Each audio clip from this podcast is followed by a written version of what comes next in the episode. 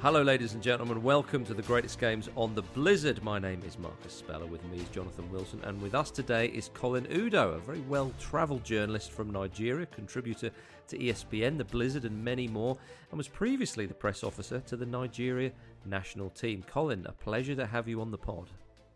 Oh, thank you very much. I'm very, very happy to be here.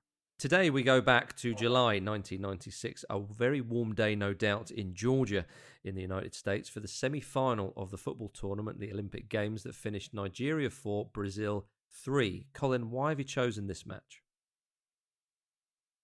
I think there's such a lot to take from this game because um, if we go back, this was more like, you know, the beginning of Nigeria's golden generation.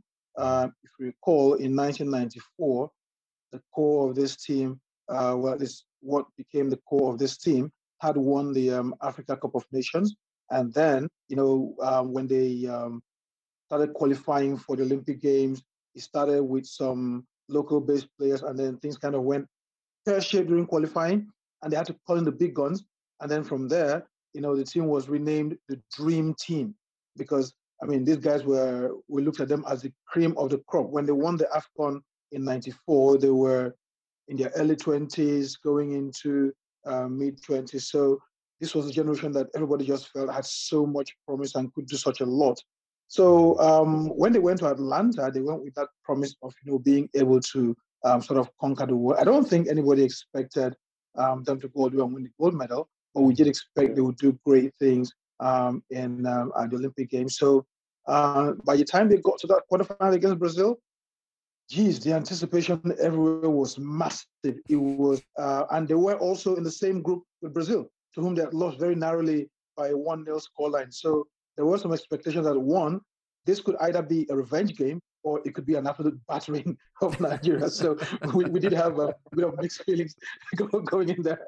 So yeah, that's I mean I mean, and then the way everything played out, uh, the whole I mean, it was like one of the most dramatic games in the history of Nigeria football going back as far as, I mean, the, the closest I can think of was the under 20 World Cup in 89, where we had the miracle of Dammam, which was one that I would have chosen, but I'm not so sure many people would um, would remember that game going back that far. So maybe I can come on again and talk about that one sometime in the future. yeah, yeah, absolutely. I mean, Jonathan, this it was a fantastic game. It was a fan two sides full of household names. We'll come to that in a bit. But Nigeria, they created history. They became the first African side to win the Olympic gold in, in the football, and and they were a joy to watch this this side. Oh, they really were. I mean, I remember this quite clearly. That I I don't think I'd watched any of the football of '92 Olympics. I just don't think Olympic football, mm. certainly in Britain, was taken seriously mm. at all. But this game, um, I was actually on. I was on Sunderland's pre-season tour of Ireland. Um, and so I, I, I, I sort of remember with being with loads of Sunderland fans watching this game, and, and there was a real sort of everybody wanted to see, I mean, both Brazil and Nigeria because everybody could see these were really good teams. They were really fun to watch, uh, and so it's the first time I remember Olympic football sort of capturing the imagination. Now maybe that's a very British way of looking at it. Clearly, yeah, people in Eastern Europe had had, had, had taken huge interest in in in Olympic football in the 70s and 80s.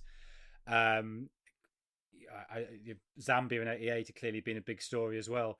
But I, I think this Nigeria side um, had really sort of captured the imagination. And of course, and, and Colin, maybe you can explain a bit more about this. But the fact that they hadn't taken part of the Cup of Nations in 96, the fact that they'd been withdrawn from that, did, did that create an extra sense of anticipation, extra pressure on them? Um, I think it was just motivation because, like you said, um, CAF had banned the. Um, I mean, um, the president at the time, Sani Abacha, had uh, prevented the um, the team from going to defend their African Nations Cup title in South Africa because of the issues um, between Nigeria, the political issues between Nigeria and South Africa at the time. So um, with Abacha preventing the team from going, you had all of this hullabaloo, and then CAF handing Nigeria, I think, a two, a two, um, three tournament ban from the Afcon. So, um, mean, maybe we should just explain what that was. So, um, Sani Abacha is sort of a military leader. Um, Ken Saro-Wiwa was a, a novelist who had protested against was exploitation of oil rights in, in his part of Nigeria, and he'd he'd been he'd been executed by the state. Uh, Nelson Mandela, who was at the time president of South Africa, had been very critical of that, and so Abacha withdrew Nigeria mm-hmm. from a Cup of Nations happening in South Africa, and then CAF subsequently banned them from from future tournaments. Mm-hmm.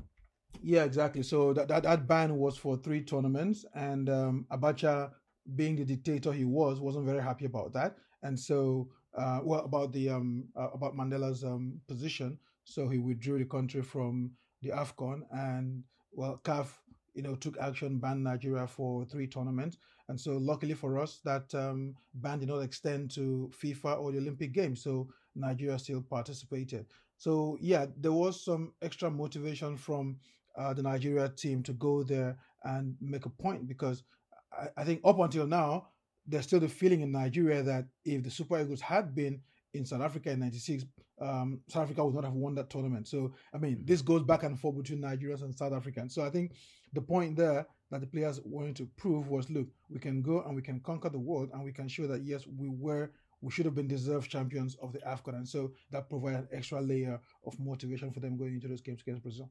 Yeah, a lot of political ramblings, as you say, going on there, and and also the the, the national team itself perhaps wasn't in great shakes. So there was talk, um, Colin, that there was financial financial difficulties for the team with regards to say things like transport and equipment, and the manager um, Johannes. excuse me, Johannes Bonfrere, uh, the was it Dutchman who was in charge of, of Nigeria. He, he he resigned, but then was persuaded to stay on. Is that right, Colin? Oh yeah, look, trust me. There's um, Nigeria doesn't go into any major tournaments without some sort of um, you know simmering crisis brewing under the surface. you know, for some, I, I, think we even do better at this tournament when we have this crisis because because look, you look at the Afcon in '94 that we won, there was crisis going in. You look at the World Cup when um, we did what, what at, up until that was our best performance. There was crisis going on, and then you look at the Olympic Games, there was crisis. But the tournaments where we've actually gone without anything any crisis happening you know we tend to to leave early you know so but yeah all of these things were going on. And um uh, you know i don't know if you recall but in the in the, in the friendly leading up to um uh the tournament their final friendly at home against togo the team were beaten at home in lagos. And that caused such you know a huge backlash that I think it sort of lit a fire under their their behinds as they left for for, for the USA uh, because then it was just crazy. So I think the team also took that as um, additional motivation. But yes, um, there were all of these things going on. Mm. Well, it's interesting. You say that they, you know, off the back of a crisis, they go to the tournament. But you mentioned the USA there, and Taribo West said, looking back on the tournament years later, that their preparation was actually very good. And he said they went to America, which meant, and I'll use his words, they were not distracted by the usual things that they encounter back home in Nigeria, where family and friends come um, and uh, and visit us in the camp and, and so on. So clearly um, Bonfrere's uh, preparation, you know, he knew what was perhaps best for the side. But I mean, there was problems. Sorry, but there was problems with the hotels, wasn't there? The, the first hotel they went to, the Brazil women's team was there, and they sort of had priority. So they moved to another hotel, which was like a a motel that people would book out by the hour. Maybe mm-hmm. is the politest way of putting it, which obviously is is not ideal. Yeah. So I mean, the there were there were definitely sort of mm-hmm. logistical mm-hmm. issues going on. But I think he said they ended up in, a, if I'm right in saying, Colin, like as he described it, in the middle of nowhere. It was quite a remote place, which again was away from a lot of the sort of distractions and, and whatnot. Oh yeah, I mean, look, uh, um, back in those days, uh, you know, things were not quite the same as they were, and mm-hmm. um, even if they were, look, you, you get to a place like the USA, and it's just not the same as having them camp in in Nigeria, because look, even up until now, um, you camp a team in Lagos, you're not ready, because mm-hmm. up until um, what um, I mean, like the the last time the, the, team played, which was a few weeks ago, when they played the Afcon, the final round of Afcon qualifiers in Lagos, the hotel was swarmed, swarmed by um, people, friends, relatives, all sorts, and they had to bring in extra security. So when you when you put them in Nigeria, you're asking for all of this to happen. But mm. when you go abroad, um, whether it's in the middle of the city or out um, in you know some you know far flung camping um, location, you're not going to have quite the same crowd. So yes, in that sense, I mean, it, it, it was good, but don't forget they left quite close to the kickoff of the tournament. Oh, okay, you know, yeah. so yeah, because they were in Lagos, they played a friendly game, they got beaten by Togo, all all hell broke loose, and then they had to leave in a hurry to um, to the USA. Yeah, um, but I mean, he took quite the side with him, though, uh, Jonathan. I mean, the names just sort of roll off the tongue uh, in this Nigeria squad, as they do for with other uh, squads who were at the tournament. Babayaro, West, Amunike, Babangida, JJ Okocha, Baber, Amokachi. I mean, suddenly Alicia Nwankwo-Kanu. I mean, this all these players who were in this uh, side, or, or most of them, I should say, went on to play in Europe or were playing in Europe, but not just in Europe. Some top sides. you know, even at the time, and when you when you think of it now, because I mean, hindsight always gives you better perspective. So Mhm. when you think about it now, you think, oh wow, that was a team. But if they didn't win the Olympic Games, they probably wouldn't be rolling off the tongue so so easily. But Mm. Nigerians already recognized that these guys could be great, and that's why it was because of all of them that the team was renamed the Dream Team. Mm. Prior to that, we had Olympic teams before them with some great players. I mean, the likes of um, um, Mondo Diaka, Samson Siasia had played in Olympic squads before, but none was called the Dream Team. Mhm. But we looked at this squad, we saw what they did, you know, winning the AFCON in 94, you know, and then the additional players that came along, and people just felt, oh, wow, this team can do great things. And they, they, we call them the Dream Team. So they are forever our Dream Team one. All the teams that have come after them, the Olympic teams, have been called Dream Teams, but they've all had Dream Team 2, Dream Team 3. But this was the original Dream Team, and it was for that for that reason. This was the original one. There was no, I can't believe it's not the dream team. This was the, the real McCoy, um, who, uh, you know, obviously went on uh, to win the gold. Okay, chaps, let's have a, a quick break and then we'll talk about the match itself against Brazil. See you in a moment, everybody. Welcome back to the greatest games on the Blizzard. So we've uh, mentioned their opponents a few times, Jonathan, um, and we've obviously talked about the players that were in the Nigeria squad. Um, let's talk about some of the players that were in the Brazilian side uh, because it makes the victory even more impressive. Oh, again, I mean, you, you read down that list of names, and Dida, Aldair, Roberto Carlos, uh, Juninho, uh, Bebeto, Ronaldo. Although he's he you know he goes by the name Ronaldinho at this point. that he he's still somehow the secondary Ronaldo. He's got to grow into the title of the real Ronaldo. Um, so yeah, it's. Uh, Did you mention Rivaldo? Uh, Rivaldo was came off the bench, didn't he? That's right. Yeah. he- Yeah, Rival, yeah, yeah. Rival- Rivaldo came off the bench at the time. I mean, it, Yeah. it's a star-studded lineup. It's ridiculous. Even the manager Mario Zagallo, who had won the uh, the World Cup, obviously as a player, but as a manager in '94. I mean, again, th th th this this side, you know, these are Brazil were world champions at this point. Obviously, some of those players, or, or a number of them, didn't really sort of feature. I mean, Ronaldo was a, what is he, 16 year old? He didn't kick a ball, I don't think, in USA '94. But the fact is, um, Colin, you know, they had won the World Cup and they had won it in the United States only two years previously. So it all boded very, very well for this Brazil side. Oh yeah, certainly. Look, I mean, and that's part of why you know when we're put in the same group with Brazil, everybody thought, okay, um, it's good for us to meet them in the group stage, so we don't have to meet them um, maybe until someone knock until the final or something, or someone knocks them out. And then it, it turned out that we met them at the group stage, and then we had to meet them again at the semifinal just because of the way the bracket was at the time. But Mm. I think um, the first game where we only lost by um, a goal, Mhm. people thought, okay, well, I think we can compete with these guys, you know. And then so by the time this second game rolled around, there was a bit more confidence, you know, that maybe, you know, maybe we could just um, sneak something past these guys. But at the same time, because I remember I was in um, the southern city of Port Harcourt with my friends. I think we're at university or something watching the game. And just before the game, um, I think a few guys were saying, "Man, these guys are going to kill us. They will murder us." You know. So because I mean, Rivaldo, you sorry, you got Ronaldo, you got Bebeto, you got Juninho. His free kicks are going to be deadly. You've got Zé Maria. Uh, so it was just crazy. So when the game started, anyway, I think we're going to get to that. But yes, um, you look at all these star names that Brazil had, and Mm. trust me, there were a few, there were quite a few trembling, um, Oh, I'm, sure. I'm sure there were. I'm sure there were. I mean, I mean, I, I guess the point about that group game Mm. is that if if that had been a draw, Mm. Brazil were out. Mm. uh, because they'd lost their first game to Japan. So the group ended up with three teams: Japan, Ni- yeah, Japan, Nigeria, Brazil, Mhm. all on six points.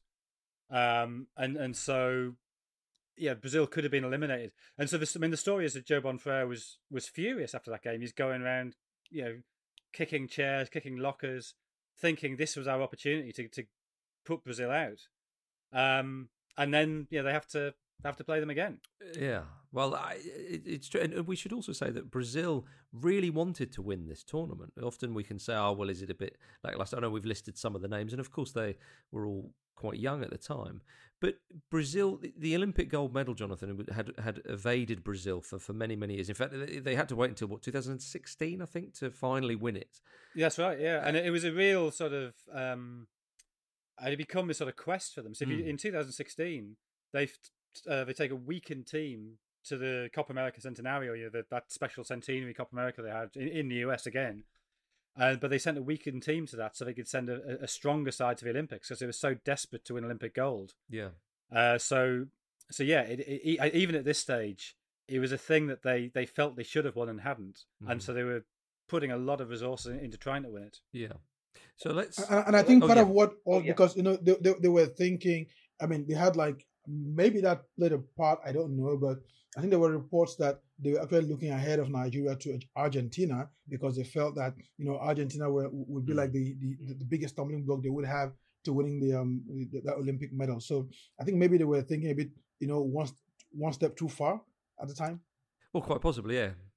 Mhm, Because you remember, I mean, I know we're going to get into this maybe during the game, but remember that you know uh, when they were leading three one, they took Mhm. out. Um, I think it was Bebeto took out. um, I think they took out um, a couple of players, and then things just went to went to pieces from there. Yeah, that's right. Um, of course, Argentina were the, the, the other finalists, but it wouldn't be that um, South American sort of classico. It would it would be Nigeria. But this game gets underway, and within two minutes, uh, Brazil are a goal up. Flavio Flavio Conceição scores from a free kick.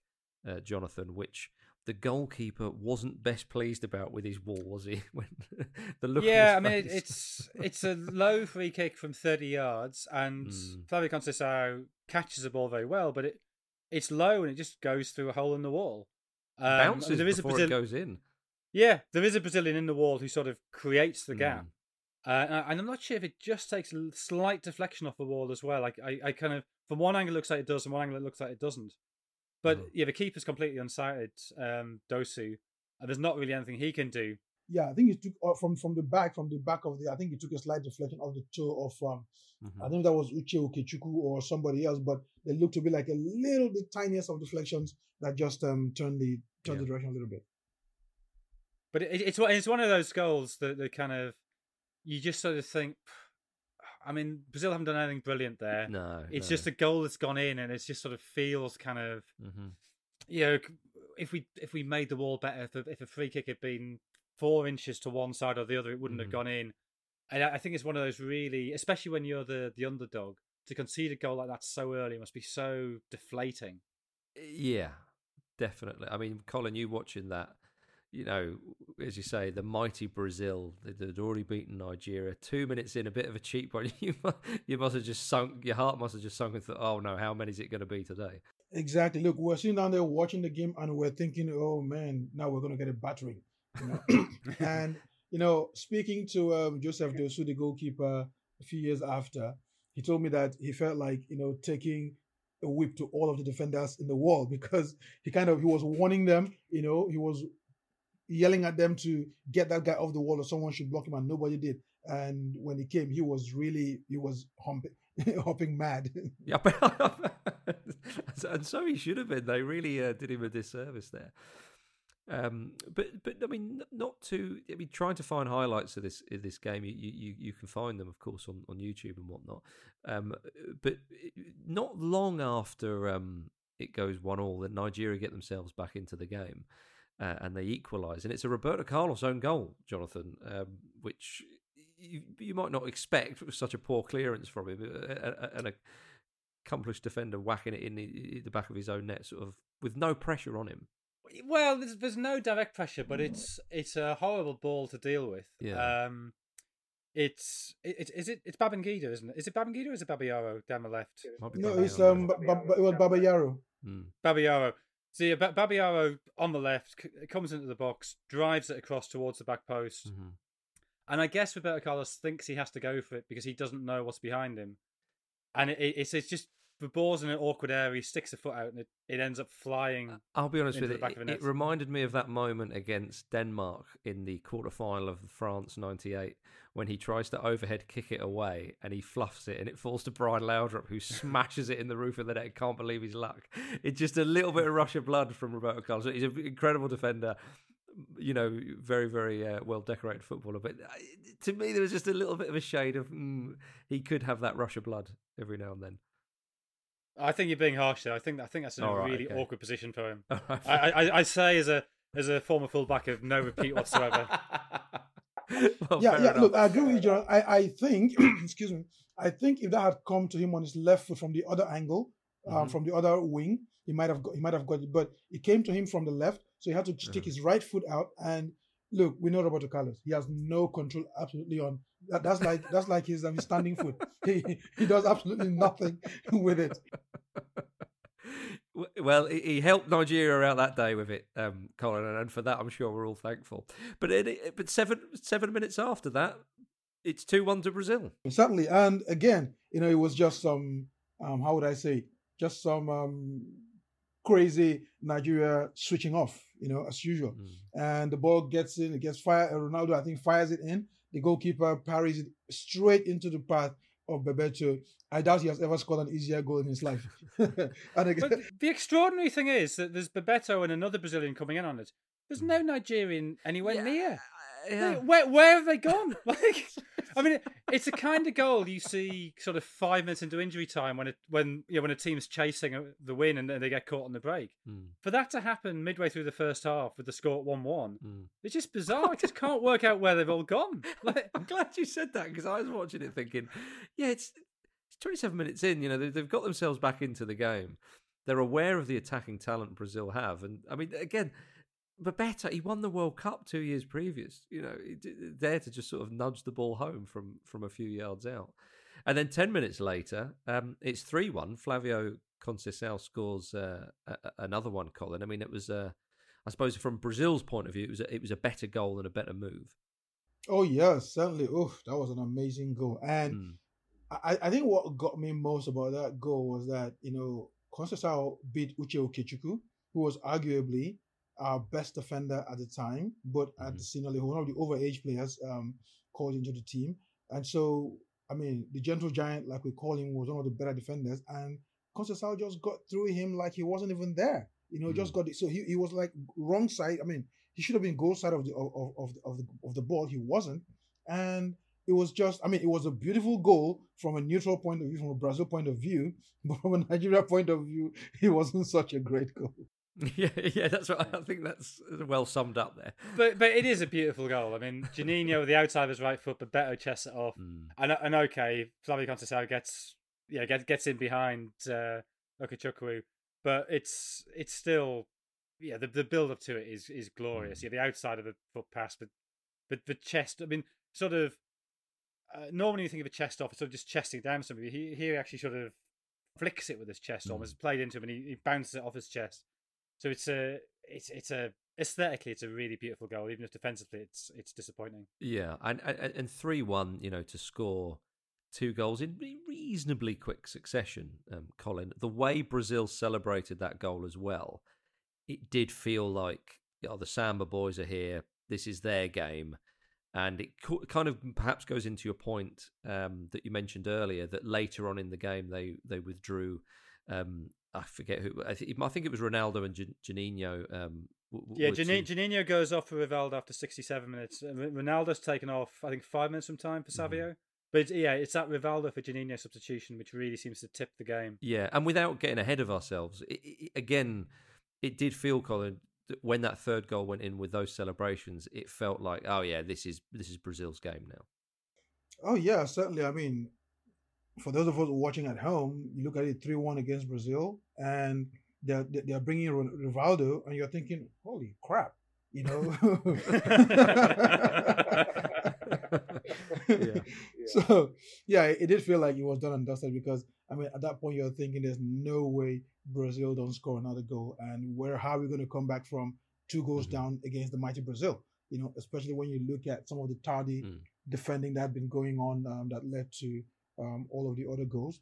So I, I think it was um, fair to say that you know things were looking pretty dire, but then from nowhere, that that second goal came. I think it was um, I don't know. I think it was Taribo West who won the ball in midfield, and it was a bit of a back and forth, you know, mm-hmm. because um, Nigeria were attacking down the right hand side. We lost the ball, and then on the counter, Brazil are going forward again, and we're thinking, oh, here they come again. And then Taribo just steps and nicks the ball off from I think I'm not sure whether it was Juninho or um, uh, Bebeto. So he nicks the ball off him right in the center circle, and then starts um, an attack that goes all the way in, and Ikpeba just you know rifles it in from from from the left side. I mean, Amokachi just sort of like almost the same way that uh, that Bebeto made the pass for Brazil's mm. third goal. You know, Amokachi just you know kind of just like um, a no look pass out to the wide to the left side for um Ikpeba, and he just absolutely belted in. And oh yeah. oh my goodness, pandemonium broke out in Nigeria. yeah, it, oh, it was a lovely strike, uh, Jonathan, into the corner. Yeah, and, and there'd been the missed penalty before that as well, hadn't there? So oh yeah, certainly. Oh yeah, I think yeah, I forgot about that. Yeah, yeah, it was yeah. The missed penalty was before three two. Yeah, the missed penalty was a three one. Yeah. Amokachi is tripped by Aldair. Maybe he falls down somewhere in the vicinity of Aldair. Uh huh. Um, and then JJ Okocha hits a terrible penalty. Yeah, yeah. For for a for a player, I don't know. What if you're that good a footballer? Why would you? Why would you? Why would you try and Sean Dyche straight down the middle? no, at, at, that point, at that point, everybody was thinking, okay, now we're done. I mean, like, there's yeah. no way coming back. You, yeah. you, you don't miss a penalty in a mm-hmm. game of this nature against Brazil and come back. So we just thought, you know what, now we're done. I, I think I remember. Now you mention it. Some guys just packing up and going home. At that point, you know, really? Like, you know, really? We're, we're, not doing, yeah, because, you know, remember this was uh, 1996. You didn't have cable um, predominantly suppose, everywhere. Yeah. So you had to go to um, either friends' houses to watch or some like crazy place. And this was in the middle of the night in Nigeria. People had mm. stayed up, you know, it was like way in the middle of the night just to watch um, this game. And this thing happens, and everybody just got some guys were like, you know what, okay, I'm done. Let me go grab my beauty sleep. Yeah, I, I, I what a shame for those people.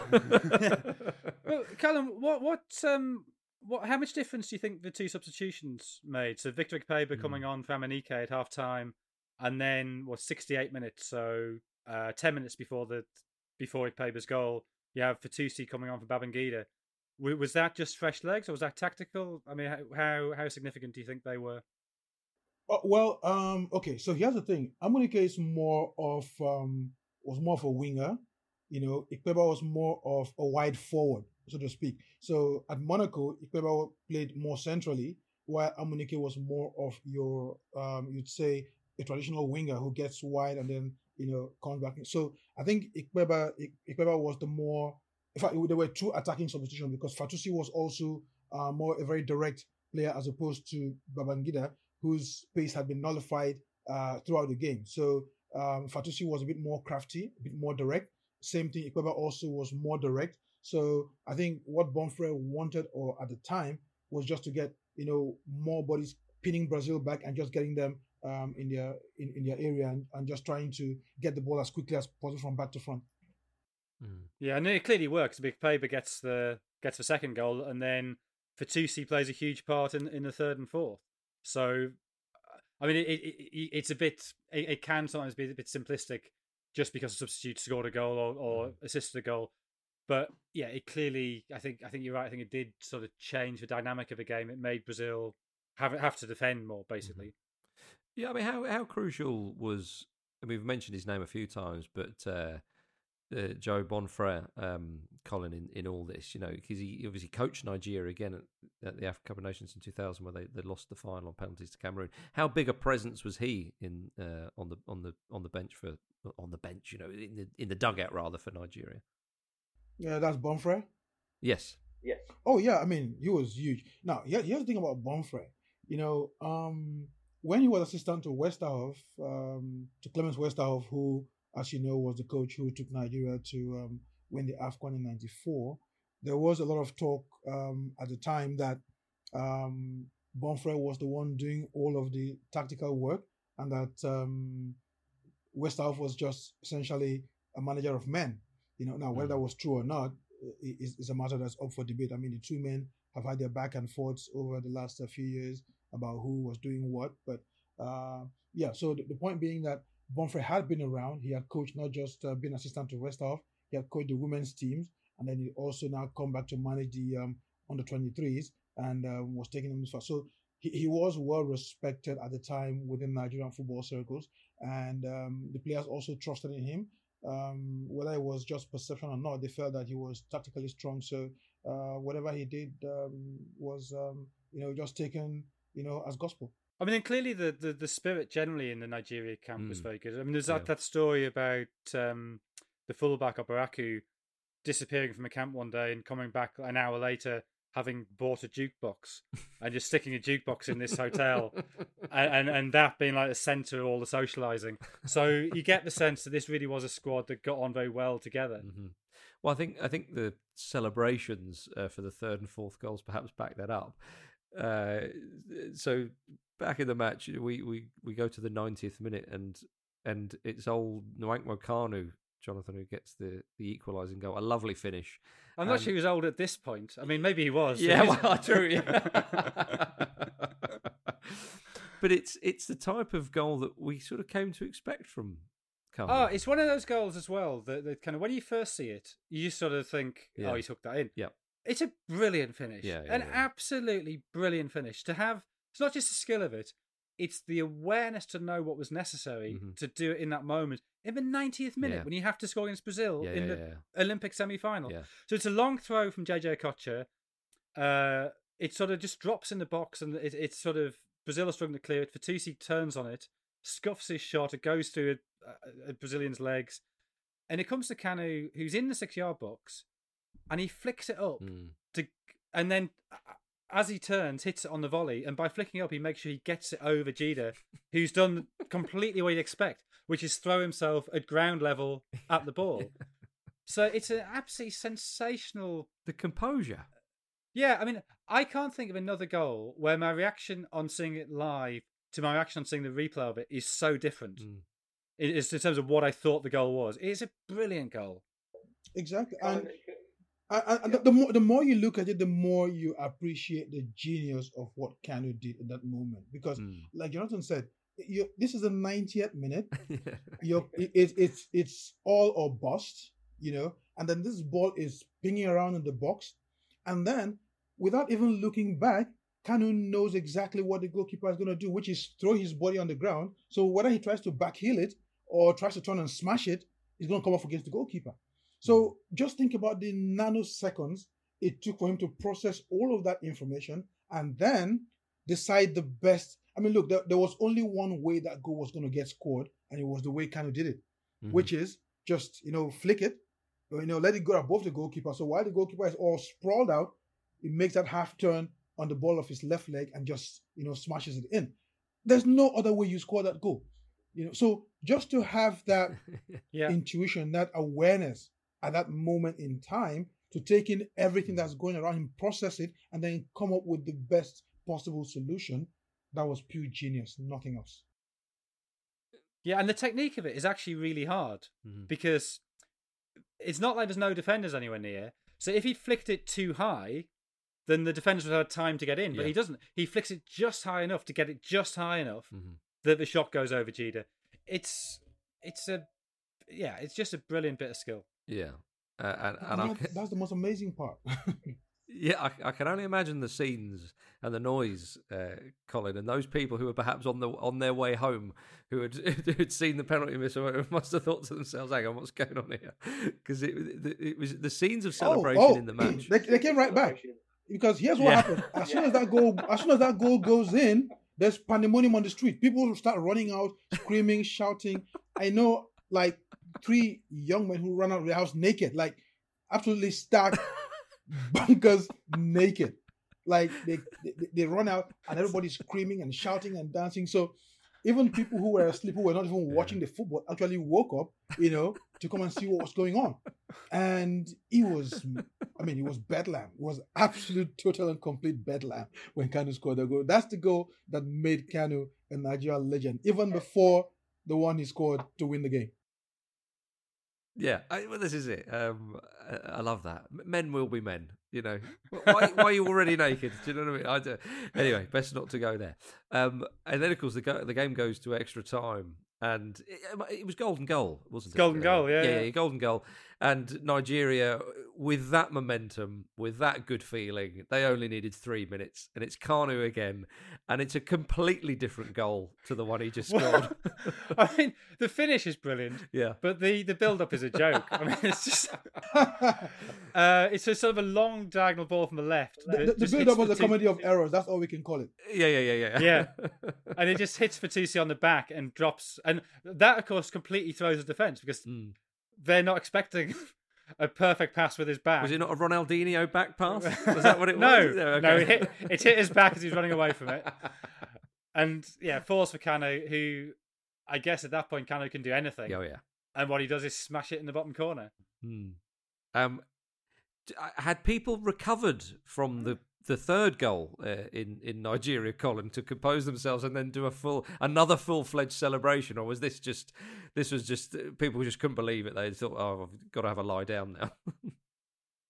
Barely. Some people were still out on the streets dancing around, and you know when when this goal happened. Because look, just the thought of you know the the, the ball, the game going into extra time without Kanu goal. Mm. Some people felt okay, we've mm. won already you know so they were still out there dancing celebrating. You had bikes doing um donuts you know on, on, the street and then extra time starts and then Kanu does that. And then they hear people shouting again from inside and coming and you know it was a golden goal. So at that point everybody knew it was going to be golden goal. So once Kanu scored ah my goodness. Look sometimes there are some things that you just can't put into words you know? And yeah. th- th- this is one of them because like everybody yeah. totally ran. It doesn't. It, it, wasn't. It didn't matter who you were. You were in the streets. Mm. were shouting, dancing, hugging people. You know, running. Yeah. Unfortunately, tragically, some people got killed because they got hit by cars and things. But yeah. oh my word, you know, just getting out on the streets was. Um, I, I think it was a kind of experience that you never, ever, ever forget in your life. Yeah, and it's interesting. Again, I go back to Taribo West. He said that that at half time in the match, it was a 3 1 down and, and, and they're getting beaten quite badly. He said the voices of the leaders in the team spoke up at half time. He said that was crucial. And, and, and he said, We won that match in the dressing room. It's quite an interesting thing to say, Colin. I mean, goodness knows what was said, but quite clearly, the, the tactical switches that the, the manager made and the players you know, the leaders in the team galvanizing the other players had the desired effect. Oh yeah, and, and I'll tell you something that you know I also only found out much later when I was speaking to Amokachi and um, Dosu Joseph because Dosu told me first, and then I spoke to Amokachi who confirmed it. Now apparently, the Nigerian players went into that game with a chip on their shoulders because um, they arrived mm. at their, their team boss arrived at the stadium first uh, and they were supposed to go in. And then um, the stadium officials now told them no, they had to wait. they had to wait for the Brazil boss, you know, to drive in first, you know, before they went in.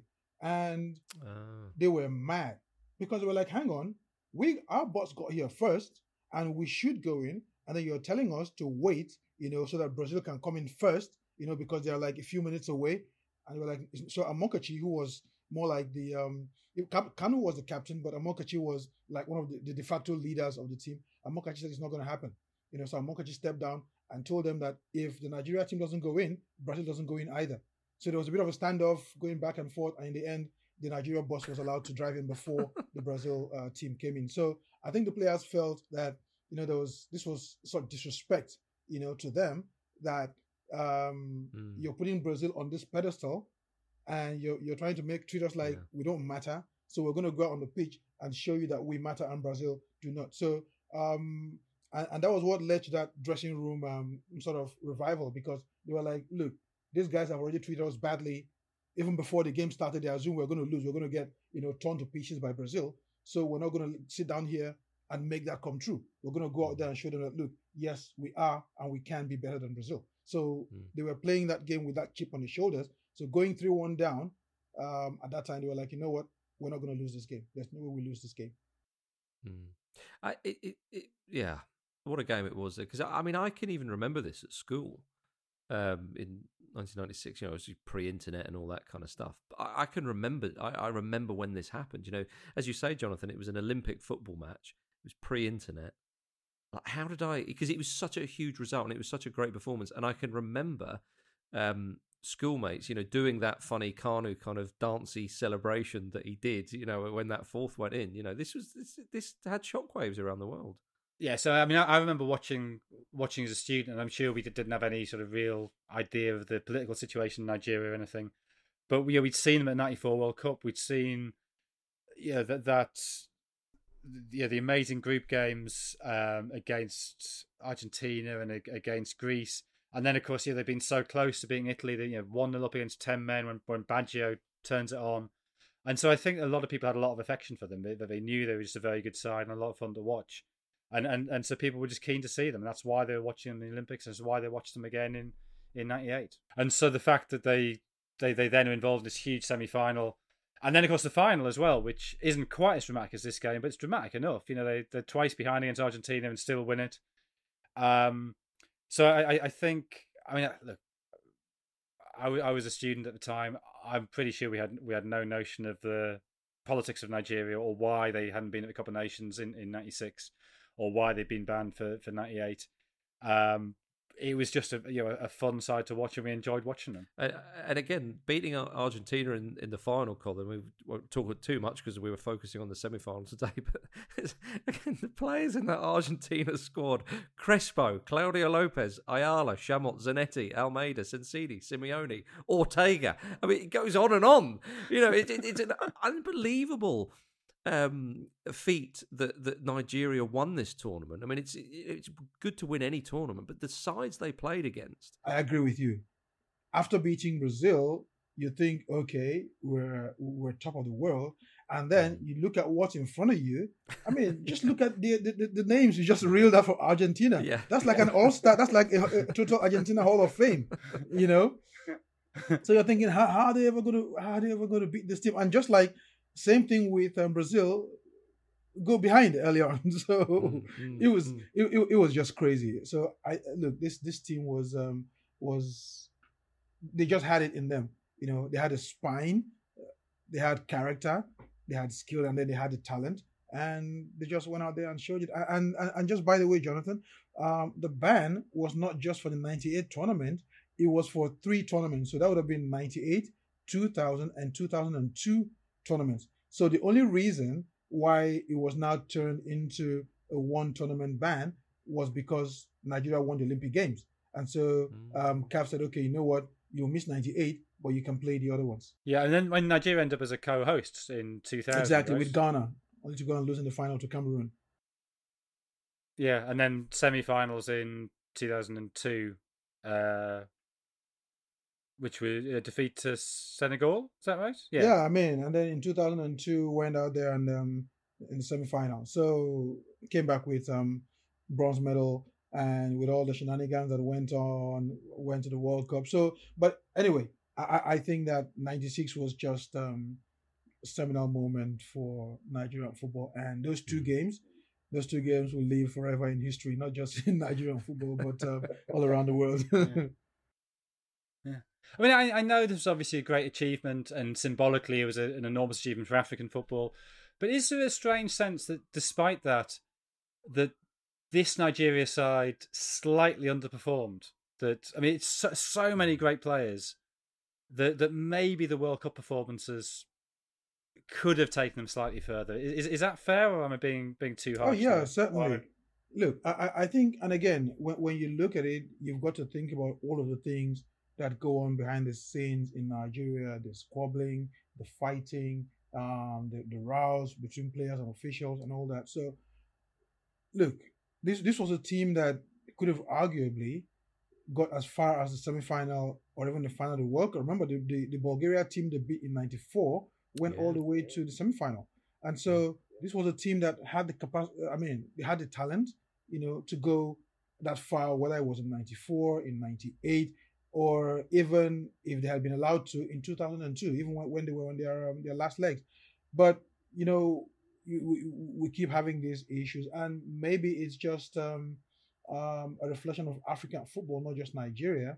That when, when you think about it, that you have these great teams that come every now and then, and they never just seem to break this World Cup ceiling.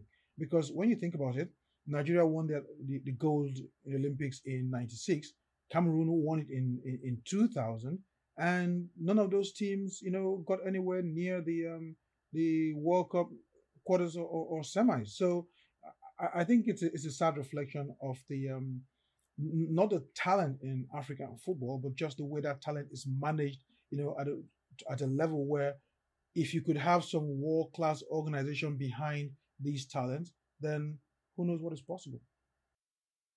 Yeah, I mean the story I remember from '98. Maybe you can tell me if it's true or if it's just a sort of rumor that that Bora Milutinovic, you know, very well known, very well travelled coach, that he was coach going into the tournament, but he he expected to be sacked, and then Sani Abacha died just before the tournament in '98, and that sort of keeps Milutinovic in the job. I mean, is is that is that true, or is that, is that just what sort of one of those rumors that, that you hear? Well, look, the, the thing with uh, Nigeria coaches, I mean, it, it's um, it, it, it's something of a rumor, but um, I haven't dug into it, so but I won't be surprised if it's true because, and I'll give you an example. Um, going into the 2010 World Cup, Amodu Shaibu had qualified the team and he was the coach. And during the draws in South Africa, I asked the then NFF president if um, he could guarantee me that um, Amodu would be the man to take the team to the World Cup. And he said, Oh, certainly, there's no firing this guy. You know, he's qualified for the World Cup, he's done everything, and he's definitely taking the team to the World Cup. They get back to Nigeria, he gets fired, and um, Lars Lagerbäck, you know, comes in. Uh, same thing happens, or almost happened with Keshi, where 2013 AFCON uh, in South Africa, and within the first couple of games, you know, people are talking to um, uh, other coaches, and there are rumors that he's going to be fired by, before the last game, and a new coach brought in to um, take over. And then they had this long crisis meeting at the hotel that lasted for almost six to eight hours. And it turns out that uh, I think in the end he made some calls here and there, and you know they were ordered to leave him alone, and he goes on to win the tournament. So yes, I mean I wouldn't be surprised. Uh, look, there, there's there's always there's no smoke without fire when it comes to Nigerian football. So whether it was somebody floating a kite or just what was going to happen, you know, there was something behind it. Mm. Never a dull moment with Nigeria. And there certainly wasn't with this side, gentlemen. It was a very, very likable side who uh, just created a little piece of history and entertained us all the way uh, in that Olympics. So, um, Colin, it's been a real pleasure talking to you about this. Thank you very much for coming on the pod. For more stories like that, do check out theblizzard.co.uk. Um, until next week, Jonathan and I um, say cheerio, and we'll be back next week with another great game from the world of football. See you then. Cheers.